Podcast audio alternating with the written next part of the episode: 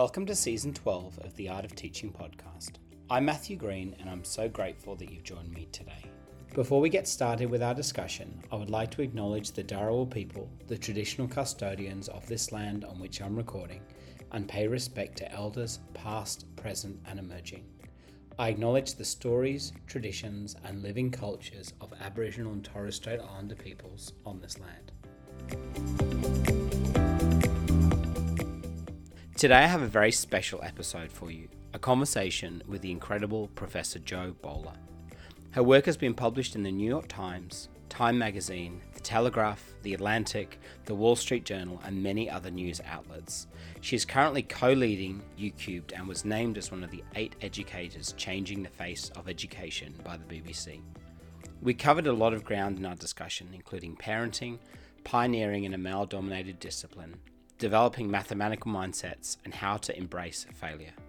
I was honoured to have a conversation with her, and I hope that it was as transformative for you as it was for me.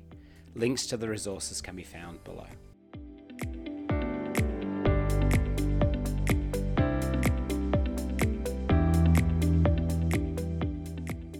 Professor Jo Boaler, welcome to the podcast. Thank you so much um, for taking the time to talk. It has been a, a dream to have a conversation with you. So thank you so much. Well, thank you for those kind words. And uh, it's very good to be here. Thanks where are you? Uh, where are you phoning in from? I can see a familiar background. Uh, but, uh, I am currently in Stanford, California, is... in the midst of a busy teaching week. As with many teachers, I am fully engaged with my classes and planning and teaching at the moment. Yeah, fantastic. We are in Australia. We're currently on holiday, which is uh, wonderful. Uh, we've got a few more days left, so we're all kind of. Uh, I wouldn't say dreading, but we've uh, we're trying to get back into the swing of things. But uh, Jo, quite possibly the most important question for our conversation: um, uh, What's your coffee order for when I can finally nip over to Stanford and buy your coffee? well, I like it depends on the time of day. It's a complicated question, but just an Americano is good normally. Lovely. Fantastic. And um is there an item that's still on your bucket list, something that you are yet to do? I mean, you seem like you've done, you've achieved so much professionally, uh, but is there something which you are still hmm. still love to do? I would love to go to some places I've never been to. Um, I've never been to India, okay. and it's on my bucket list of places to get to. Um, I've never been on a cruise. I always think about how cool that looks, and I've never done that either. So mainly my bucket list things are travel Fantastic. related. Sounds wonderful. And is there a book that you have read recently? It could be within your sphere of expertise and education, or it could be more broadly, uh, that has caused you to, to stop and reconsider a few things in your life. You know, a book I totally loved, and it's just coming out as an Apple an Apple TV series is called Lessons in Chemistry. Right. Um, I actually posted on Twitter how much I loved it, and the author responded, and then she and I got into long conversations about life and getting pushback from people because now she's getting haters. Yeah. Uh, as I have too. So we talk, we've been talking about that. And it's really an amazing book. It's a fiction book about a woman scientist who um, it's set, I think, in the 50s. And she has a really hard time getting respect as a scientist or even getting a job and um, ends up becoming a celebrity chef on TV. Wow. And she does it all through chemistry and it's just it's just got some really powerful messages, particularly for women and women under attack and Gosh. women who are being oppressed. Um, so I found it really quite inspirational. Made me wow feel better about a lot of things. Good to hear. And, and Jo, before we hit record, we were talking about um, the amazing impact that they that the Women's World Cup had. My understanding is that you were over in Australia for a little bit, and and just yeah. keep in mind that. Um, that thread, I guess, of being a, a, a pioneer or a woman in a in a certain industry that is probably more traditionally dominated by men. Um, do you feel like you can relate to some of those lessons from chemistry? Definitely. I mean, yeah. the the pushback I tend to get um, really strikes me as people who think a woman just shouldn't be out there saying things about mathematics. Um, Gosh. Yes, and talking about the Women's World Cup, that was an amazing event. The football, or what some people call soccer. Yeah, I still call it. I'm from England too. I still call it football. So yeah, I do too. And um, but that yes, we were in Australia actually for some work. That was kind of a handy coincidence that people asked to go and visit, and it happened to be the Women's World Cup. So we did go to a couple of games. It was just such a, an amazing celebration of what women women can do. Yeah. Uh, I think I've seen this shift in England of um, men watching women's football now because yeah. I mean the standard is so high yeah. that you're an Arsenal fan, you may as well go to two games at the weekend now and you can go and watch women and men. And so it's just such a great change to see that. And I love that. I loved seeing the boys wearing Sam Kerr shirts when I was in Australia. Yeah. Um, and the girls, of course. But yeah, these right. these women are really inspirational. I've got two um, uh, incredibly strong-minded uh, daughters. At some point, they may come running into the room, um, and um, uh, for me, um, it really reminded me of the importance of representation. Um, I, mm-hmm. I, of course, I of course knew that, but we're very conscious with our daughter who's just started. Oh, sorry, is more than halfway through kindergarten now. Gosh, um, uh, just about how important it is for her to see women and girls doing amazing things. And I, yeah. I was, I was having a conversation with her last night, and I'm a teacher, and all kids of teachers uh, tend to learn all of the time. And so we're sitting at our dining room table, and she had a variety of dice and counters, and she was looking at a graph. And, and, and for mm-hmm. her, we were talking about what it meant to be a mathematician. Um, and it was really interesting to hear her point of view. Um, and I am, uh, uh when I was at school, um, I absolutely hated maths. Um, I was mm-hmm. convinced my teacher hated maths because he just didn't show up. Um, mm. And um, for me, uh, reading your work has been really um, transformative. I think that perception of what a mathematician is, um, and I know, of course, you write extensively about mathematical mindsets, which we will mm-hmm. try and touch on in our short time together. Um, uh, but I, I, guess there's a question somewhere in there. But my, uh, my I guess my follow up question is: um, in your dedication to mathematical mindsets, um, you write for Jamie and Ariane, my two girls who inspire me every day. Why do they inspire you, and what is it about? Yeah, what is it about your kids that's changed you? Mm, well, um, that's a really deep question. I um, have loved having children. I wasn't sure before I had children. I know some people are like desperate to have kids, and yeah, so, uh, yeah. I was like, do I want kids? I don't know. But anyway, as soon as they arrived, I was totally uh, in love with them and really enjoyed that the journey with them and uh, just so many so many ways they inspire me in their the, their learning journeys. They're both high level athletes. They both play football um, and all that they go through my youngest who's now 17 is currently in her second tearing of her acl oh. Um, and just watching her when she tore it the first time when you tear your acl you're basically out for like nine months which when you're 15 as she was seems like forever. Hmm. and um but what she did was she spent that whole nine months studying soccer games. And when she tore her acl she was a goalie. She always wanted to play on the field but they thought she was better in goal. But she studied soccer games for nine months. And when she came back she was so good on the field. She became the striker for the team. That um, the national team came to watch her. She was recruited by a ton of colleges, gave her full rides. So, but what was interesting to me in this journey is I've been reading this neuroscience about how you can study some performance, like they've done this with pianists.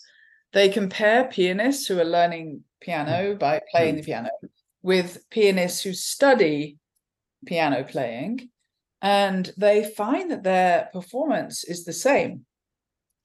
Because when you're watching intently something happening your part part of being good at something part of good performance is a brain pathway. Yeah. And like part of being able to kick that football well is your brain making the right connections and then it goes through to your foot. But you develop the brain connections by studying it. And I am sure that this nine months of watching so intently actually helped her Gosh. develop in really important ways to the point that she was so much better when she went back after wow. nine months out. So, wow. I mean, this it's amazing. Uh, you know, an example. Yeah. Uh, I mean, uh, even having that sort of, I think so many people for that nine months would just kind of check out and watch Netflix and just kind of waste yeah. that time. But it's really interesting to see that she actually there was um, some intention behind that time and it wasn't wasted. Um, I think that's really that's really yeah. inspiring. I don't know if I would be as strong to do that. I'd probably just sit home and eat, eat, chips, I guess. Me too. But my younger, uh, sorry, my older daughter, who's in college now, has also just really, it's been so great to watch her because she's the kid who had learning difficulties, learning whatever you call them. She had yeah. dyslexia and auditory processing, and she was a really slow thinker deep, slow, would come up with incredible insights, but slowly. And of course, the education system is not set up for those kids. Wow. And, you know, we really value speed and getting through things quickly. And, but she would end up staying up to like two in the morning every day doing homework, uh, two or three in the morning. And because she never did things quickly. Now she ended up getting 4.0 GPAs and going off to college. And she's also an athlete. So she's managing college and playing for the soccer team, the football team. But um, she developed such a strong growth mindset. I, I, I feel that a lot of kids with special needs have greater mindsets than kids who found work easy because yeah. they've had to come through that struggle. They've had to get through people communicating to them that they aren't very good at things yeah. Um, Interesting. And so I'm just super impressed with her mindset and ability to get through all that. Yeah.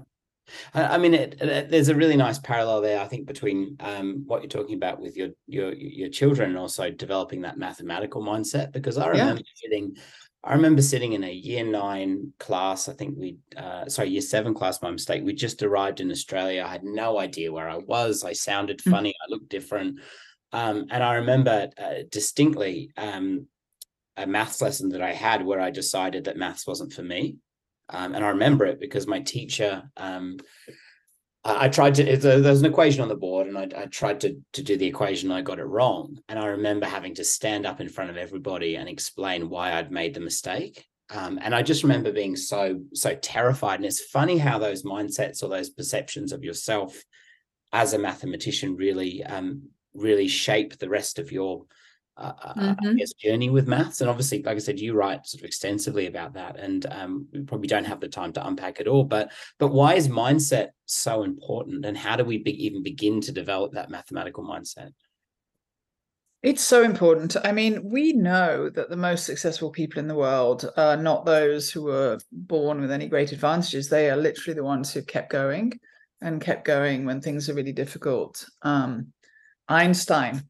Somebody, I'm just starting a new undergraduate class at Stanford, and I talked about how our brains aren't fixed, and it's really a lot to do with mindset. And one of the students said, "Oh, but what about people like Einstein? He must have had a different brain, right?" And Einstein is a classic example of somebody right. with an incredible um, mindset. All the writings that he shared about keep, how many times you try things over and over and over and over again until you can get it right um the yeah and we know that the people who are successful are the ones who have that mindset and so when kids get the idea that they can't do something then their brain literally starts working less effectively. Yeah. And yeah. And and I, th- I think jo i mean this is maybe an obvious question for a, a stanford professor but is there something that you're working on right now that is really hard that you yourself have to be developing that mindset. It could be a, an instrument. It could be, it might not mm-hmm. necessarily be within your faculty, but is this, is there something that you're currently really trying to to figure out that is tough and developing that that that mindset? You know, I think as an academic, you really have to have a growth mindset and feel good about failure because it's really part of academic life that you just fail over and over again we have to submit grants. Like YouCubed will not stay in existence unless we can get grants to fund it. Because nearly everything on YouCubed is free, but we need a team of people to produce it and we need to pay their salaries. And um, we apply to grants, and I probably 90% of the time they're rejected. So, um, and papers, when you write a paper and you submit it to a journal, and then you get these people review it sometimes you wonder what they know when they're writing their review and they write all these things and you just have to think you know I, I i, remember when i was doing my own phd my phd advisor who's called paul black and he's an amazing person um now sir paul black but he said to me whenever you submit a paper to a journal you should have in your mind what where's the next journal you're going to send it to when you get the rejection. And, and so i've used that and had that approach like you just have to be okay with failure because it's it's a really big part of the job. Yeah. And i think even like going back to our original question where we're talking about what it's like to be a, a female pioneer in an industry mm-hmm. that is uh, Uh, dominated by men i mean you you must have to be incredibly resilient to keep going I think I have had I think I have had to develop resiliency over the years because I've had some horrible pushback. Still have. It's still ongoing. I woke up. This is my day. This is my new life now. I wake up every day to a Google alert saying there's a news story that includes your name, and I just read them, and my heart sinks because yeah. they're awful. Yeah. Um, descriptions and i think how is it legal for people to write that about me apparently yeah. it is you can write anything about anyone in the us and um, so i've really had to develop the ability to keep going with all of this going yeah. on around me yeah and all the people attempting to silence me um so yeah i think that developing Gosh. resilience is something i've had to do yeah uh, Jo, changing direction slightly because um, uh, I'm just really interested in what your experience at school with maths. Sorry, I keep saying maths. Uh, I know in America we you call it maths, so excuse me as I go between those two. I also say maths. Oh, good. I'm... I think it's the right way to do it. And if a professor, I do too. I'm from England. So. Lovely.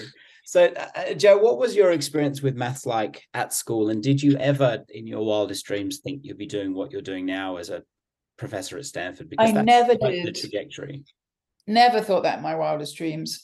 Um, I went to a regular public school, and my experience of maths was mainly pretty boring. Um, I could do it, but it was just, you know, answering short questions that teachers gave me. And in fact, I planned to be a scientist because I thought scientist science was more interesting. Um, and when I did A levels, you have to take maths. So I took maths and I took science subjects. But I had this amazing A level maths teacher. So this was when I was 17, 18. And she was different to any other teacher I'd ever had in maths. And she was different because she just asked us to talk about the questions. And we would sit in groups and discuss like what do we think we should do and why why does that work? And and I have never, I had never had that experience. And it just changed the subject for me. I also had this really cool woman teacher. Um, i remember that she it, it, was you know in the 80s and she used to race into our classroom and slam the door. And oh thank god i managed to miss the head teacher because she would wear dangly earrings and they he said they weren't allowed so you know this act of rebellion from my this teacher made me like her more and um, so, anyway, I had this great experience of maths at, at, those ages, and that changed me. That changed how I thought about maths, and it changed how I thought about me. Yeah. So from then on, I was, you know, into doing more maths and taking it further. So it's, got, it's obviously going back to that mindset, uh, Jo. About uh, do you think at the moment that you you changed that perception of yourself as a mathematician, do you think that was really important? And and maybe a follow up question as well is what was it that this teacher did? Because we tend not to well, in my experience, I don't remember the content of the great teachers that I had, but I remember how I felt when I was in their classroom. W- would you agree with that? And what was yeah some of the things that that teacher did to help you? Well, as I said, she had us do the work in groups, which that just changed everything for me. And it was A level, which is, you know, a lot of calculus and high level maths. And um, she would do something which I've in recent years seen over and over again is powerful through research, which is she would have us discuss the questions before she taught us methods. And so at that what the research studies say is if you do that, if you give kids the questions before they learn methods and just ask them what do you think you would do, talk about ideas that they have. Um, if you do that, then when they, they are taught the methods, their brains are primed to learn them because they're interested and they've been trying something and they want to know a way forward. But when we yeah. teach them methods first, a lot of kids are like, why am I learning this? What is yeah. this useful for? Yeah. So she did that. She had us talk in groups. She would then pull us together and show us some new things. Um, so yeah, just th- those two things really made maths a whole different subject for me. Fantastic. I, I remember a university lecture, lecturer that I had, and you may be familiar with her um, at Western Sydney University, a lady called Dr. Catherine Attard in Australia. And she is just she changed the game for me in maths. I went into her lectures thinking, I have to do this because I want to be a primary school teacher and we have to do maths and all that kind of stuff. And being in her class, it really was a light bulb moment because I realized just the, the beauty and the diversity, the richness and the complexity of maths. And, and to be perfectly honest, Jo, I felt really ripped off because mm. I was like, where was this when right. I was in high school? And it was mm-hmm. it really for me created this sense of anger and injustice because mm-hmm. now maths by far is my favorite subject to teach um, and if i could get away with it i would teach it all of the time i know of mm-hmm. course it's integrated into everything but i actually felt a little bit angry because um, for me maths was all about answers and algorithms and don't turn to the back of the book and so once i sat in um, professor catherine attard's lectures it really um, yeah, it really it really changed my perception. And and I think mm. then of course being familiarized with your work, it really reinforced that idea that um of the complexity and of the beauty of this subject. And um mm-hmm. yeah, I felt mm-hmm. pretty angry about that to be honest. Yeah, you know, I've had that experience a lot because I go out and about to lots of places sharing that maths can be this beautiful subject. We can see it visually and, and in different ways. And a very typical response I get from adults is, why did I not know this when I was in school? And why was it not taught to me like this? If it had been taught to me like this, my life would have been different.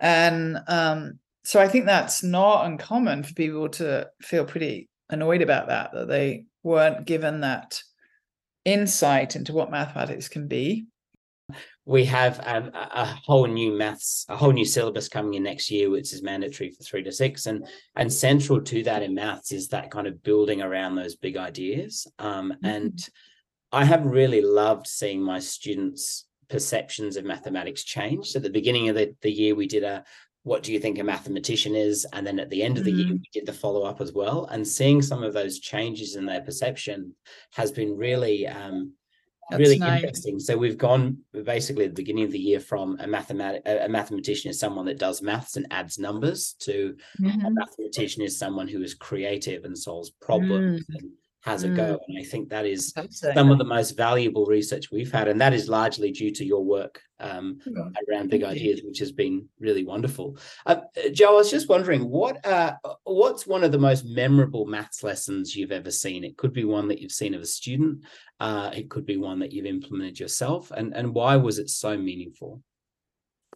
I think one of the best maths lessons I have ex- seen or experienced um, actually, there's two I'll tell you about. One came about when I was visiting a mathematician who I really like. His name is Steve Strogatz, and he's at Cornell. He's an applied mathematician at Cornell University.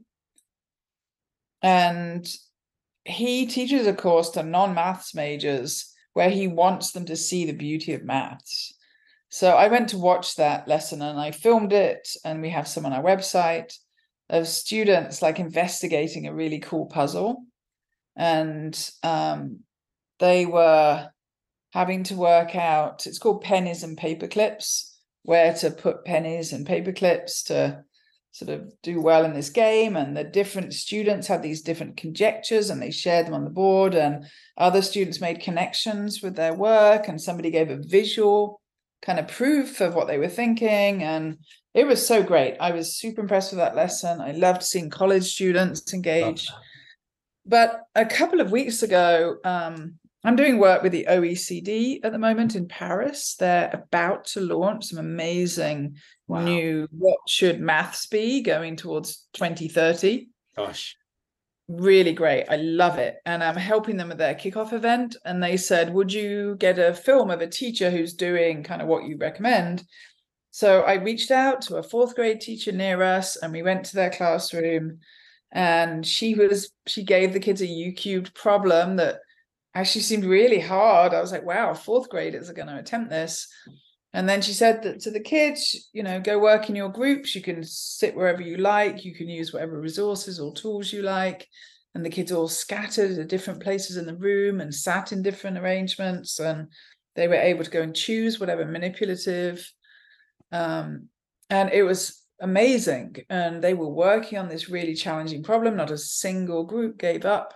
This teacher's done all this work around encouraging struggle and she she chatted with them before the problem about what do mathematicians do and the kids said they draw things and they investigate and it was so great and i'm partly sharing this because we made a little video of the teacher and we're about to release that video on That's our website so you can see what i'm talking about I, I think that's really I think that's really wonderful, Jo. And, and one of the last lessons I did, I had the privilege of supervising a number of classes, and one of the last lessons I did was your lesson on uh, the volume of a lemon, uh, and it was so much fun. Like we gosh i it was the easiest lesson to prepare. I bought a bag of lemons. I found some bits and pieces in the storeroom put them into trays and found some uh, alfoil and we we just made these incredible creations. And to see how engaged our students were was really quite amazing. I mean it was it was chaos but i actually really loved that. Um yeah. and, and i think giving kids the opportunity who hadn't always perceived themselves as mathematicians to mm. be able to conduct these problems was great and seeing the struggle was mm. was really wonderful um, and and I think that goes back down to what we were saying before about the importance of really reframing and re- and, and changing that mindset around mathematics and yeah yeah well I love that you yeah. were willing to have a lesson that you said was kind of chaos because yeah that's some of the that's where the best learning happens but some teachers are afraid of that. And in in elementary i i get the feedback that some elementary teachers say you know maths is my time when it's really formalized and rule based like we have play in other areas like art and english but in maths it's like this peaceful just follow the rules in the book. And yeah. and um, so how do we get people comfortable with seeing maths like they see other subjects? Yeah. That's about exploration. It's a little chaotic. You don't have to know what kids are going to come up with. That's not important. They can come up with new ideas and you can be surprised by them. It's yeah. a really different role for the teacher. It it's really um it's really refreshing and really wonderful to I, I think to see and to be part of an environment like that was um really wonderful and really really eye-opening. Um, I was just wondering, Jo, um, what are some of the things that we need students to master to be great mathematicians? I mean, you talk uh, uh in depth in your work about number flexibility and the importance of mm. different different skills. But what that what are some of the things that we need to be instilling to, to within our kids so that they can engage in meaningful ways in mathematics? Well, we definitely need to help them develop growth mindsets and see themselves as being able to try and do anything. That's number one. And then they need to see maths as more of a playground. It doesn't actually work to deliver mindset messages and then give worksheets because kids don't see how they can grow and learn. We need to open up maths questions so there's space for growth and learning. And um, So it's the combination of mindset messages and a more open mathematics that really helps kids see maths and themselves differently. Um, the OECD in this guidance they're giving for the world and what we should be focusing on going to 2030, they focus on th- three big areas that they say are super important, which they describe as number sense, data literacy, and digital literacy. Um, so very glad to see them put number sense up there. And they talk about, you know, we need kids to have flexible ways of holding knowledge and being able to apply it in different ways. It's not about learning rules and um, yeah. developing data sense similarly. Yeah. I, I think that's, I mean, that's so incredibly important. I mean, I, um, uh, we do a lot of number talks with our students, which are Great. amazing when you, yeah when you, when you see some of those their perceptions and their insights, it's really quite amazing. And one of the things which we uh, so we we spent about a year doing professional learning to get us ready for um, our new three to six curriculum, which, as I said, focuses extensively on uh, mathematical reasoning and also uh, big ideas and so on and so forth. But really trying to build those connections between mathematics strands that we wouldn't think would have a connection. So, for example, mm. time and fractions, um, yeah, or data and yeah. chance, and all of these right. things, which I just remember sitting like we are so fortunate. We have some amazing curriculum leaders at our school, but I remember sitting in some professional learning with them and going, "Oh my goodness, I never would have put these two things together," because mm. I think for mm. so long we're used to teaching. Um, you do like data on a Monday, you do chance on a Tuesday, then you do a bit of number on Thursday and Friday. And the whole idea of integrating, I think, is really, really, really important. I mean, you talk a lot about that in um, uh, in terms of Pascal's triangle, I believe, and you're saying, yeah, how do we get students to see those connections? I think is really, really wonderful. But do you have any insights into how do we how do we begin to build those networks across um, key learning areas in maths, and how do we begin to develop some of these big ideas to really engage our kids? Yeah, I mean, I think teachers need help from the people who are giving them advice about maths and putting policy documents out there.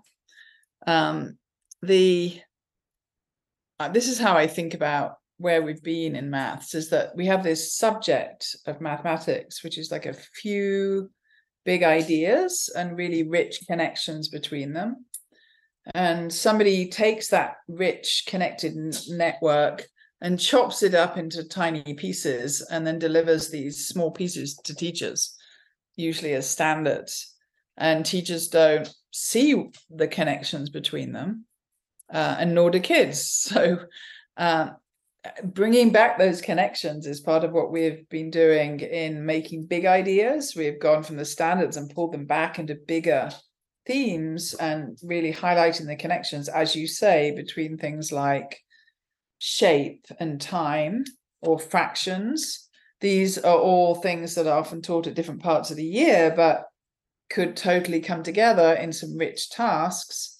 The teacher I mentioned that I really loved, and we've filmed, and we're going to share this film, and maybe you could link it with this, is um, she really wants her kids to know about mathematical connections. And she does something I've never seen before. She's got all these maths words up on the wall. And she says to the kids, if you see a connection between different areas of maths, let me know. And we're going to put a string up to connect the two ideas. I love that. What a great idea. Yeah. And yeah. on that string, there's a little post it note with the kid's description of how these things are connected. And so she's got this wall of her classroom with all the, the maths and these different strings and the kids' words. And she said that at the end of the year, when she was taking it down, all the kids wanted to take their post it notes home because they were really proud of coming up with these connections. So, love that. I, th- I mean, once you start to kind of as a teacher shift your mindset around what mathematics is and and and and some of those connections it's really interesting to see as well what kids come up with because some mm. of the mm. most we've had some incredible conversations around what a mathematician is um, uh, how we can solve these big problems for example there's a there's a problem with um, uh, we're looking at like a, a, a, trip into the city, for example, and students had to work out how much do they need for the bus fare, what time does the train come, what uh, they need to look at maps of the zoo, and all of these different types of things. And, and I had one student say to me, I believe this was last year when I was on class, um, one student say to me, um, Mr. Green, when are we when are we going to start maths? Because right now we're um, we're just having a conversation about this big problem. And another student kind of chirped in and said, this is maths, um, yes. which, which, I think was was was really wonderful. And then um, that was great. Yeah, and then seeing students when the you know that that moment when the bell rings and um, kids are like, oh, I don't want to go to recess. It's just one of those mm-hmm. moments. I think that you know that the kids are deeply engaged, um, yeah. and it, I think. I mean, we, we can't go back to what it was like previously because I feel like, um, especially in, in, in my sense, there my eyes have been open to what the possibilities are and it would be such a, a backstep i think to to then revert to i think old habits around mathematics. It's been mm-hmm. it's been really really incredible to see.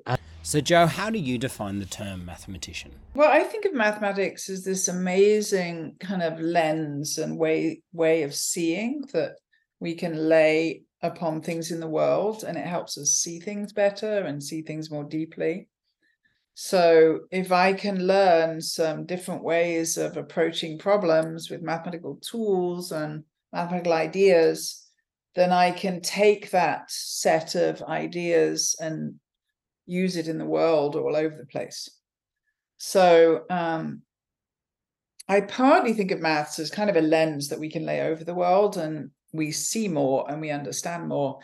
But then, you know, recently, and in fact, I was just in a presentation last night by Manil Suri, who's a mathematician. I recently have started to realize how maths is in the world. It's not. So he was showing examples of mollusks that have Sierpinski triangles all over their shells because they've made those patterns. And it's just there. Like this is something that's all through the world. And maybe we're not laying a lens on it. Maybe it we're just be coming around to understanding it. But anyway i do think that if you develop um, different ways of seeing maths different ways of approaching it different ways of thinking about it it's going to just give you a set of ideas about maths and other things that you can use in your life in all sorts of ways. Yeah and I mean, it, it, sounds so simple, doesn't it? I think sometimes as adults, we get in the way and we complicate things a little too much. And I think hearing you talking about just this the simplicity of this wonderful subject is is hugely refreshing and I think really important. Um, I just wanted to ask you uh, as well, Jo. I mean, you, you, write extensively about mathematics as a path to equity. I'm just wondering if you wouldn't mind maybe touching on what you mean by that. And I'll make sure I put a link to obviously all the things that you mentioned in your resources and our show notes. But how can maths be a um, uh, mm. What do you think? The sorry, how can maths and how are maths and equity related? Well, mathematics, as it has been for a number of years, is a very inequitable system where we only have certain groups going ahead very very inequitable in the US. I'm not sure about where it is, how it is in your area, but um, part of those inequities have come about because we decide who can do maths and who can't, or we think you know people think they can decide that at an early age and put kids on different pathways, some of which go nowhere, and others go to high levels. And there's too much of that thinking in the system that I can tell what a kid can do. I know from this fourth grader whether they can take the highest level of maths in high school. And of course, we don't know, and we don't know what any student can do. And um, so once we have a system of like separating kids, and then you layer into that, there's a lot of stereotype people thinking people have about who can be successful. You get what we have, which is you can predict students' mm. achievement on state tests by their race and by their Shocking. background.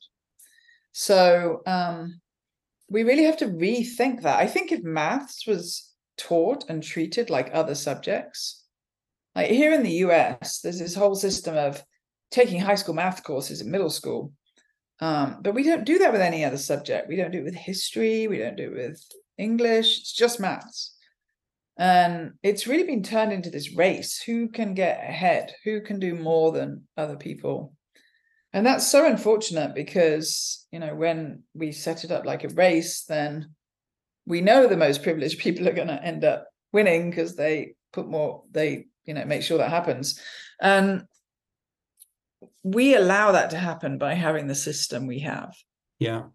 We can change the system so that all kids are able to get to high levels. Yeah. And there are different ways of doing that, but we can work to make that happen and we can disrupt those inequities. But it really takes some careful thinking. And it starts with not thinking we know what kids can do and not yeah. thinking that some kids are capable and some of them aren't. Yeah.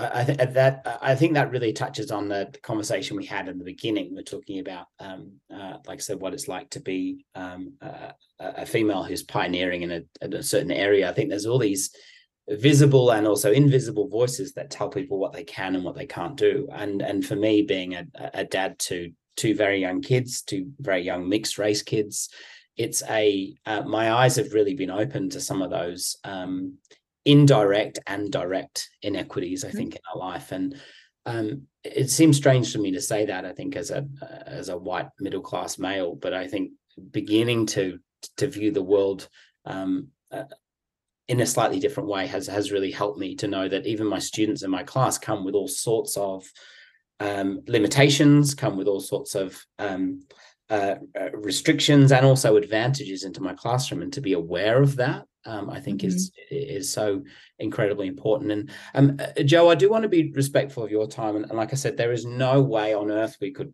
talk about all of your amazing work. Um, so at some point um, uh, in the future, I'd love to do a bit of a deep dive and and, and look at um, uh, uh, some really uh, sorry some key components of your research, but that's for another day.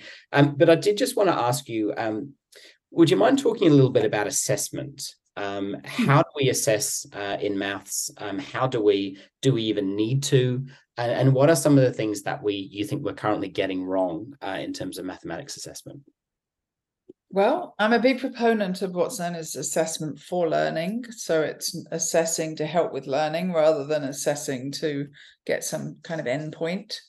So for me, assessment has to capture growth and it has to have growth at its core. How do we see students' growth and how do we encourage that growth? And so, if we're giving kids test scores and grades, those are very blunt, kind of summative messages. This is where you got to. They don't help the kids grow, they don't help them see their own growth. So, um, I'm not a fan of those. They're okay at the end of a course as a summative measure, but during the course, we should be really using assessment to help kids develop and grow. So I'm a big fan of rubrics. I love that rubrics set out for students what their learning journey is. So as they're looking at those different levels of maths and different things they can get to, they get to self reflect on what their own learning is. And that self reflection is huge for their achievement. So anything we can do to bring kids into the assessment process and to mm. map out their learning journey and yeah. to give them feedback on their journey is really, really helpful. Yeah. I also love self-assessment, same reason, getting kids to think about their own achievement and where they're at. I mean, we use um, like I said, we are incredibly fortunate to um, to have such wonderful curriculum leaders at our school, and we use um, things like three stars and a wish. We use um, uh, post-it notes. I think are the greatest invention for educators. We use different mm-hmm. color um, pens. Depend. So, for example, uh, one of the questions maybe, "What do you know about data?" And it's just a piece of paper, and kids mm-hmm. write in a green pen for week one, a red pen mm-hmm. for week two, and then at the end you have this wonderful um, a selection of, of how far our sort of students have progressed. Um, and so we we use self-assessment extensively, and it's really wonderful now. We're starting to really incorporate peer assessment uh, into mm. our mathematics lessons, so mm. students can. We had to do a whole lesson on how do you give people good feedback. Don't just say that's terrible, uh, but what are yeah. some what some some types of useful feedback, which nice. I think is really really really important. And um, that is and obviously work extensively around things like consistency of teacher judgment and traffic lights. And and so mm-hmm. I've, I've, I've got your your book here that I've been flicking through. It's quite dog-eared I've been writing all over it. Mm-hmm. um, but there's some wonderful selections in there even in terms of reflection for your big ideas. So uh, what was the big idea we worked on today? What did we learn? Uh, what good right. ideas did I have today? And I think it's really um, is really nice. And I think we um, uh, I think we rely too much on that summative assessment at the end of a mm-hmm. task mm-hmm. when we realize yeah. the data is throughout. Right. And, and if we really value the students thinking and reasoning and problem solving and different ways they approach maths, that has to be reflected in the assessment. We can't value all those things and then assess them on our answers to questions. Yeah. Because that's a huge message to the kids that we don't really care about those yeah that yeah. reasoning we really just care about the answers and um, yeah assessment really has to reflect what we value and and that communicates a great deal to the kids so sounds amazing what you're doing yeah it, it's really and honestly you're um uh, you're like I, you can tell I'm a teacher because I read books about maths and maths teaching on my mm. holidays, but I think it's wonderful. And as I said, for me, it's it, your work has really been, been a a renaissance of sorts, like an enlightenment to, to, to the possibility of what maths could be. Um, mm. and it's uh, we're so incredibly grateful um, uh, for that. And like I said, I, I, did want to be respectful of your time, Jo. And just a couple more questions. So if, if I would, if I just graduated from university, I was ready to go into the classroom. I've got my piece of paper and my shiny new shirt on. What would be some advice that you would give me uh, to um, uh, in order to ensure our students succeed in mathematics? Well, I think any class of students I teach, whatever age they are, I always start by trying to repair the maths damage that they will invariably have had. I always start with the assumption that they have some wrong ideas about maths and about learning. And I start by doing a lot of work to help with that. Um, I always ask my students to write like a maths reflection or a maths history coming into class so I know what is going on for them. And we do a lot of work. Um, this is why we started on our website a section of YouCubed, which is called the Week of Inspirational Maths. And we that's a great start to lessons. Have the kids do these open exploratory problems, play the mindset videos, really get them into seeing maths differently and seeing themselves differently. So, but I do think we have a responsibility as maths teachers, teachers of maths, to take on the damage um, that kids probably come with and really try and repair that from the very first days. You sound like a a, a clinician in an emergency ward, unfortunately, where you yeah. have to come in and realize, like, I mean, it's sad but true, where you, you, have to come in and realize, okay, what are the things we need to repair? What are the things that are mm-hmm. urgent, and how can we diagnose the problem? But I think that's uh, that's incredibly important. And and and Jo, if I was, um, excuse me, a I, I just stepped into a leadership role at a school, and I wanted to create a an environment in which students uh, flourished in, with mathematics. Mm-hmm. Um, mm-hmm. What advice would you give me for that? Well, we have a great leader on our website. Actually, it's a tab that says Growth Mindset School. We went to visit yeah. him. Yeah. And it was the principal who wanted to just have the whole school be about mindset. And so he wanted the maths teachers to change. The first thing he did was go and interview kids on film and ask them how they felt about maths. He went around the school and interviewed all these kids and then played them for the maths teachers, played the video. Um, but then he said the very first thing they needed to change was the assessment. He said, We can't be saying to kids that mistakes are good for their brain and struggle is good, and then mark them down every time they make a mistake. So they started using rubrics. They stopped using all the tests that they were given. Gosh. Um, and he got the parents, I thought it was really interesting. He got the parents on side because they were like, he, the teacher started valuing all these different methods and approaches, and the parents were like, you know, what's this about? Maths is one answer. And so he had a parent meeting and he did a number talk with the parents. Great. And, Great idea. Yeah. And of course, the parents had no strategies. They just had these half memories of algorithms.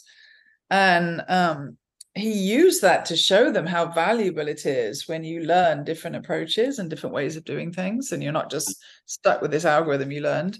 Wow. Um, so he was pretty thoughtful and they've brought about really great changes at the school. We have that. a nice video on our site yeah I, I, have actually seen that video. Um, it's it's it's inspiring and it reminded me just how long people i mean people carry their perception of mathematics and quote unquote maths baggage throughout their lives and into adulthood. And it was a reminder yeah. that we need to be fixing these misconceptions early on uh, because otherwise we'll just have like young kids that hate maths and then just adults that hate maths like it doesn't fix itself i think it's right. really important right and, and jo final question um, uh, a little bit of parenting parenting advice um, as I mentioned, I have two daughters, a four year old and a six year old. Um, how do I make sure that I set them up for a life of um, really loving mathematics so that when they are adults, they still love this wonderful subject? How do I do that at home? You know, one of the key things that parents need to do, and this isn't specific to maths, but it's really a parent role, is to um, be okay about your children making mistakes. Hmm. That can seem like easy advice, and it's actually really hard. Like, what do you do when your child has broken your favorite something? Or is over exuberant and knocked over there. And if you're really harsh in with kids when they make mistakes, then they will develop a fixed mindset around mm. mistakes. So I really had to work on that with my own kids. Like, even if they did something that was really, really upset me, I had to work on saying, you know, it happens. This is part of life. We make mistakes. Yeah. And um, so I, I would give that piece of advice. So I think it's really important for parents. But just playing, being playful with maths is another area. I mean, it sounds like you're already doing that when you're with your own kids and Games with dice are super helpful, encouraging fingers. We know that fingers are really key to maths and yeah. having kids play finger games and just yeah. seeing maths as this great playground all around us that we can engage with. And if you can keep that sense of play for kids as they get older and older and keep that sense that they can be curious and have curiosity about maths, then you're going to be golden. Yeah, we um uh, we uh, my daughter had a friend over the other day and she asked to play some games and I, I think that my daughter's friend thought they were going to pull out a an Xbox or a computer game a computer game and my daughter went she's got a drawer full of maths things so mm-hmm. like dice and counters and paddle right. and and she pulled them out and started playing maths games with her um, which I think was really was was really lovely. And to hear yeah, them giggle and talk about and, and kind of wrestle with problems was really important. And um, i think seeing i think what we're trying to do is just like if you spend time in a kindergarten class you see this wonderful creativity and excitement and this love and this passion for learning.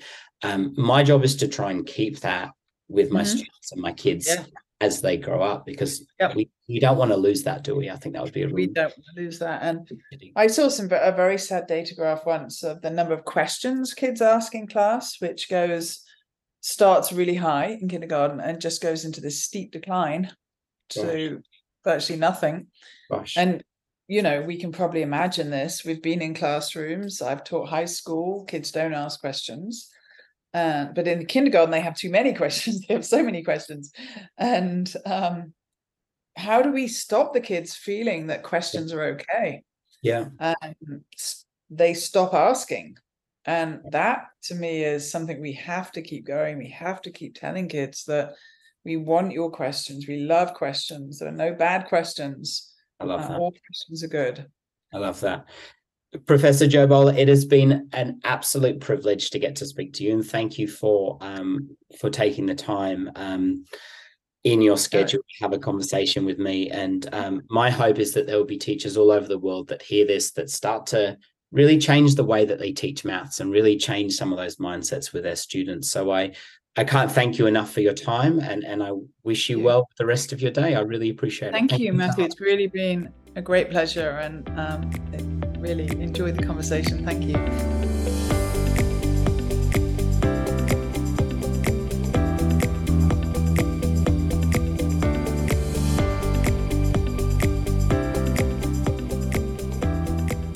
Thank you for taking the time to listen to the Art of Teaching podcast today. I hope that you, like me, got some valuable insights out of our discussions. For show notes, please visit theartofteachingpodcast.com. And I've also created a private Facebook group where we continue the discussion there. The link will be in the show notes. Thanks again for listening and can't wait to see you for next week's episode.